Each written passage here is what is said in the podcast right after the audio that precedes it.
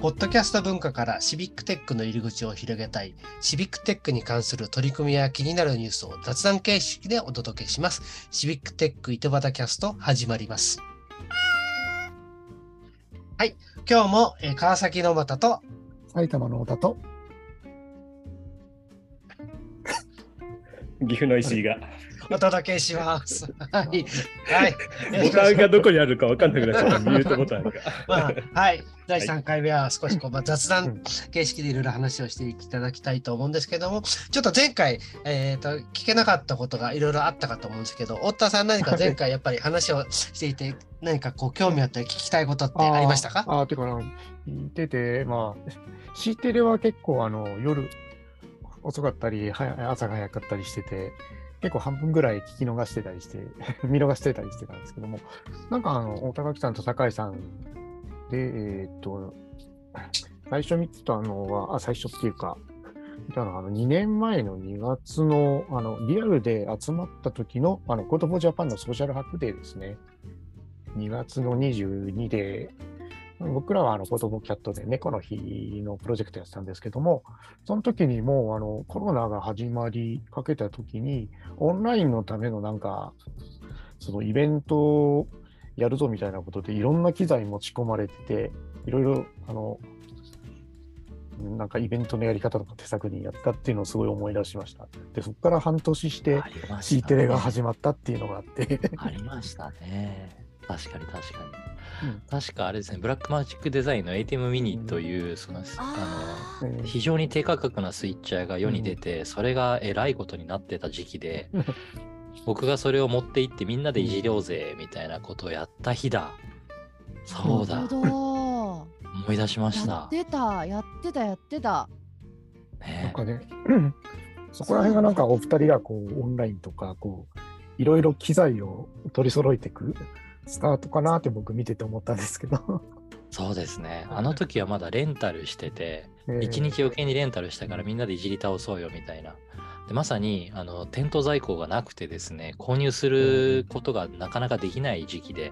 あの時ってコロナ需要みたいなのもあって、ウェブカメラとかも軒並み値上がりがしたりとか、ね、全然手に入らなかったりとかっていう時期に、映像スイッチ、ハードウェアスイッチャーっていうね、映像を切り替えるボタンでパチパチっと切り替えるスイッチャーと呼ばれる機材が本当はね10万とかするんですけど、あれが5万円切る価格で出た時なんですよね。いやー、その後すぐ僕も注文しましたけど、本当にそれがきっかけというかスタートですよね。だからまあその頃僕まだカメラも持ってないし、そうだなんかね、そこからすごいカメラを購入されたりして、4台ぐらいありますけど。そうだよね、幕張の時とかも配信はしなかったんですけど、その映像をスライドに出すっていうことはやってたんですよ。スライドじゃない、スクリーンに出すってことはやってたんですね。その時に使っていたのも、ね、ウェブ会議で使っていたウェブカムをかき集めてあちこちからUSB カムなんとなく、ね、そう3台とかつないで、でも OBS っていう当時もうすでにね、はいはい、オープンソースで使えるそういった映像配信のためのソフトウェアスイッチャーですね。ソフトウェアの有名なのがあるんですけど、オープンブロードキャストなんだっけ、 S は何の略だったか忘れたけど、 OBS というソフトをその時からもうすでに使っていて、プロジェクターに投影をして現実の世界となんとなく一緒にする。ステージから人が降りてきて入場シーンとか撮った時に後ろにスクリーンがあるので、そこにプロフィールを表示して、朝まで生テレビの登壇者の人がまさにこう席に座るときみたいなのを拡張現実みたいな感じでやってたんですよね、その時からね。そうね、いや、そういうのをやるのにまだまだ何を使えばいいのかもわからないし、ね、結構試行錯誤しながらやってましたね。ねえ、懐かしいな。だったソーシャルハックデーでやってたね、そういうのね。そう、みんなでいじり倒してた。あれがね、リアルに一箇所に集まったソーシャルハックデー。最後というかそうですね、今はね、もうオンラインになりましたからね、はい、確かになんかね、オンラインのツールとかも Zoom から始まっていろんなものが出てきて、ね、カンファレンスとか懇親会とかもオンラインツール、いろんなそうですよね。だからね、このコロナのあれきっかけでそういうソフトウェアとかハードウェアがものすごくやっぱり、多分進化というよりも随分広まったような気がしますよね。そんなスイッチャーなんてね、こうみんなね、プロが使うものじゃなかったですもんね。そうで、最近は普通隣のおばさんでさえズームって言葉を知ってることにのけぞりますからね。ズームでいいって、いや、ズームってわかるんですかみたいな話をしてる人。もうね、ホチキスみたいに、ね。ズームっていう言葉が意味をなしてますよね、一般名詞として。そうですね、グーグルと一緒でズームって言葉がもう一般化してますね、すごいですね。でそんな中で、あれですね、今そういう朝まで生テレビっていうそういう番組の話もしていただきたんですけども、酒井さんなり大竹さんで、やっぱりそう印象に残った、やっぱりこう、放送した番組なり内容で他に何か、印象に残るようなものってありました？そこへ、酒井さんいかがでしょうか？印象に残る、全て印象に残るんですけどね、やっぱりスナック京子っていう番組がやっぱ全ての最初で、僕らの会社名も今シビックテック TV 合同会社ですけれども、これって実は社名変更してまして、最初はスナック京子だったんですね。合同会社スナック京子だったんですよ。あ、そうなんですか。そうなんだ。なるほど。なのでやっぱスナック京子という番組が全てのスタートだったと思いますし、あれ実はすごく生みの苦しみもあって、最初はノリでこんなスナック部の番組みたいなのあったら面白いよねっていうのが、先ほどちょっと大高さんも話しましたけれども、Code for Japanサミットの千葉で朝まで本当に夜会場を借りてですね、みんな来てって言ったら二次会会場と勘違いしてきた人とかもいっぱいいて、30人とか40人人が集まってみんなで朝まで生討論みたいなことをやった。それがきっかけだったんですけど、こういう場をどんどん作ってほしいな、あったら楽しいし見たいなって言われたので、企画はそこから立ち上がったんですけど、実現するまでに本当に半年1年ぐらいかかったのかな。1年かかりましたね。1年ぐらいかかりましたよね。生みの苦しみもあって、やっぱスナック京子っていう番組が今 YouTube チャンネルでご覧いただくことができて、26人25人ぐらいもうすでにゲストをお呼びしてますが、1時間の対談番組なんですけれども、今後ねシーズン3にも入って、多分この後ね大高さんというか京子ママから番宣もあると思うんですけれども、それがやっぱり全ての僕らの 原点というか、そこからスタートしたし、でもそれもいつまでも同じ形で続けるというよりは、新しい形をどんどん模索していきたい、時代に合わせて変わっていかなければならないということで、これからシーズン3に向けて形も変えていきながらというのがね、そこにこだわることもなく、我々も常に変わり続けなければならないという意味でもすごく重要なポイントなのかなっていうのが僕のかな。これ大高さんどうですか？そうですね、やっぱりスナック京子は本当にCode for Japanサミットの千葉の幕張であった時に、酒井さんがお話ししたように二次会のような形で本当に朝までやろうよっていう場所も提供していただける方が見つかったり、いろんな人の力で本当に朝までが実現できたんですよね。その時に初めて Facebook ライブというので配信をして、でそこに来られていたオンラインで来てくださってた、東京都の副都知事の宮坂さんとかも、また庄司先生も来られていて、でたまたま庄司先生がお誕生日で、みんなでリアルにいる人もオンラインの人も一緒になってハッピーバースデーを歌ったんですよ。あれオンラインってめちゃくちゃ面白いじゃんってことになって、でなんかこの場所ってすごくスナックみたいだねって、なんか朝までダラダラ飲みながら結論のない話をみんなでするみたいな、まさに私朝まで生テレビっていうのは、そのテレビの何かっていうところよりも結論のない話をみんながそれぞれするっていうところのフォーマットを使いたくて、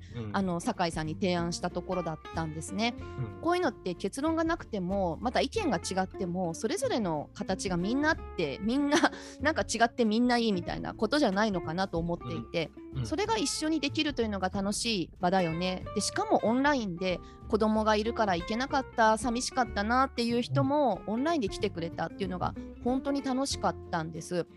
でそれをやろうってなって、じゃあ何かどんな形でやるかなって、当時はまだリアルにやることも考えていて、ハイブリッドでやるかなって言ってたんですけど、だんだんコロナがコロナの問題が出てきたので、じゃあオンラインでやろうよって言いながら、やっぱり私も酒井さんもあんまり自分たちが積極的に前に出たい方ではなかったんですよね。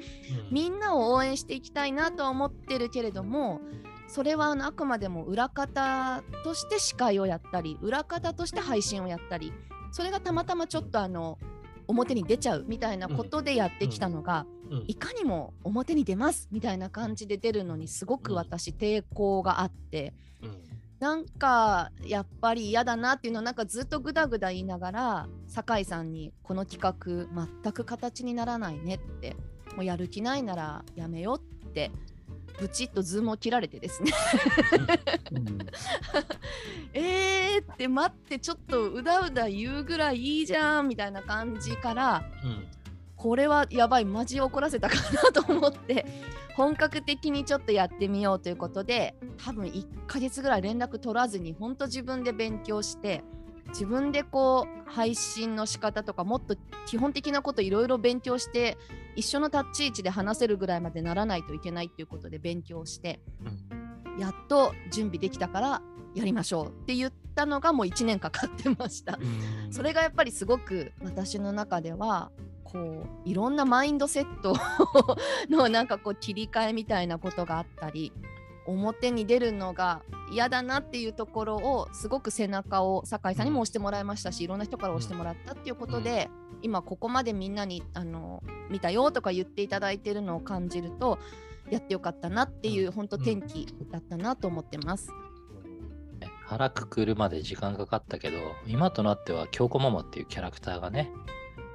ある意味ね、いろいろやっていく上でもすごく、いやもう最初はもう字幕チェックとかで自分の映像を見るのが本当嫌で、字幕チェック全くできなくてこれ見なきゃいけないのって声聞くのも嫌だし、ね、もう全部嫌だみたいな、そんな感じでしたね。そこが原点だよね、確かにね。はい、やっぱりこういろいろこうあれ、ね、舞台裏にはなんかいろんな物語がやっぱりあるんですね。やっぱり物を生み出すってところには、表には見ないところがたくさんありますね。そんな、話なんですけれども、先ほど話の中でシーズン3って話があったんですけども、今後シーズン3に向けてまた新しいこう、動きなりなんかこう、イベントなりなんかやっていくと思うんですけど、何かお知らせするようなことがあれば、これ最後になるんですけども、何か教えていただけますでしょうか。はい、私の方からちょっと宣伝させていただきたいんですけども、今公開されている動画がシーズン2も最後でして、これから新たにシーズン3に入っていきます。で、私たち一体このスナック京子や Cテレで何したかったんだっけって言った時に、やっぱり伝えたいことっていうのはインフォメーションではなくてエモーションだなと、いろんな人がいろんなところで頑張っているっていうことを本当に知ってもらいたい。で、知るだけでいいんですよね。考えが違うとかいろんな意見があるねっていうところを別に認めなくても、ただそれを知ってもらうだけでいい、その思いを伝えていきたいっていうところで、私たちシーズン3の、今までシーズン1が DX というテーマで、シーズン2が未来というテーマだったんですけども、今度はシーズン3をエモーションというテーマにしまして、また新しくこうやっていきたいなというふうに思ってます。で、一応スナック京子という形はシーズン3で終わろうと思ってまして、まだこれ言ってないかな思っていまして、その次は多分京子の部屋みたいな形で復活するかなとちょっとね、形を変えてお酒を飲みながらというようなこう雰囲気でやるというところは、シーズン3が最後かなっていうようなことも考えながら、またいろいろちょっと企画をしておりますので、ぜひ楽しみにしていてください。ありがとうございます。また、シーズンが変わって新しいまた取り組みになっていくんですね。楽しみです。ぜひ皆さん、新しい C テレを、ぜひ楽しみにして、また過去の動画も見ていただけるといいかなと思います。最後に石井さん、何かコメントみたいなのありますか？このね、C-CAS を始めるにあたっても C-CAS って言ってるぐらいで、C テレさんをちょっとね、それに近づきたいという思いでね、C-CAS ぐらいでいいかっていう感じで始めてますんで、ぜひぜひ一緒になって盛り上げていけたらなと思います。はい。太田さんいかがですか？いや、もうこれからもいろいろ、なんか変化していくところをすごい楽しみにしてますし、我々もいろいろ続けていって、続けることを大事にしていこうかなって思ってます。あ、酒井さん いかがですか？せっかく我々も番組にお呼びいただいたので、今度皆さん番組にお呼びして、今度 C-CAS のね、なれそめっていうのをお聞かせいただきたいなと思うんですけど、おいでいただけますでしょうか？